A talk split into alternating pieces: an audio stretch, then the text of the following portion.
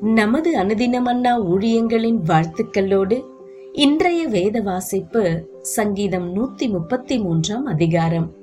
இதோ சகோதரர் ஒருமித்து வாசம் பண்ணுகிறது.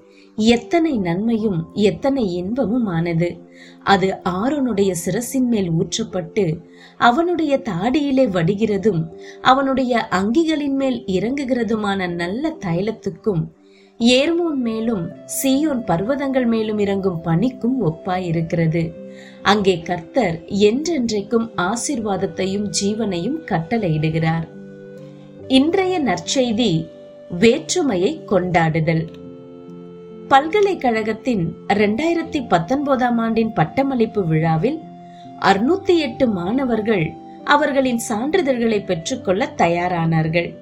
கல்லூரி முதல்வர் மாணவர்களின் தேசங்களின் பெயர்களை வாசித்து அவர்களை வரிசையில் நிற்கும்படி கூறினார். ஆப்கானிஸ்தான் பொலிவியா போஸ்னியா என்று அறுபது நாடுகளின் பெயர்களை முதல்வர் வாசித்தார். அந்தந்த நாடுகளை சேர்ந்த மாணவர்கள் மகிழ்ச்சியோடு வரிசையில் நின்றனர். அறுபது நாடுகள் ஒரே பல்கலைக்கழகம். வேற்றுமையில் ஒற்றுமை என்னும் அழகான உதாரணங்கள் ஒற்றுமையில் வாழும் மக்களை எதிர்பார்க்கும் தேவனுடைய இருதயத்தை பிரதிபலிக்கிறது. சங்கீதம் நூத்தி முப்பத்தி மூன்றில் தேவ ஜனத்தின் ஒற்றுமை முக்கியத்துவப்படுத்தப்படுகிறது.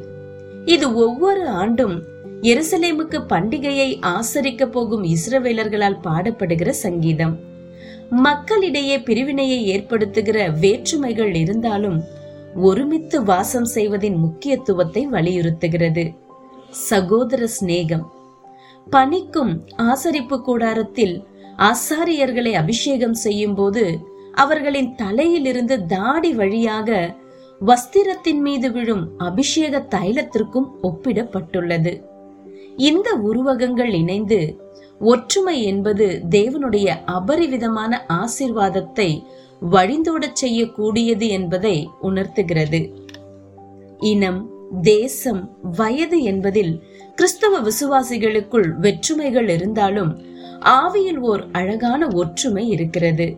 இயேசு நம்மை நடத்துகிற அந்த பொதுவான பிணைப்பை நாம் கொண்டாடும் போது தேவனால் நமக்கு கொடுக்கப்பட்ட வேற்றுமைகளை தழுவி மெய்யான ஒற்றுமையின் மேன்மையை நாம் அனுபவிக்க கூடும் இன்றைய சிந்தனை.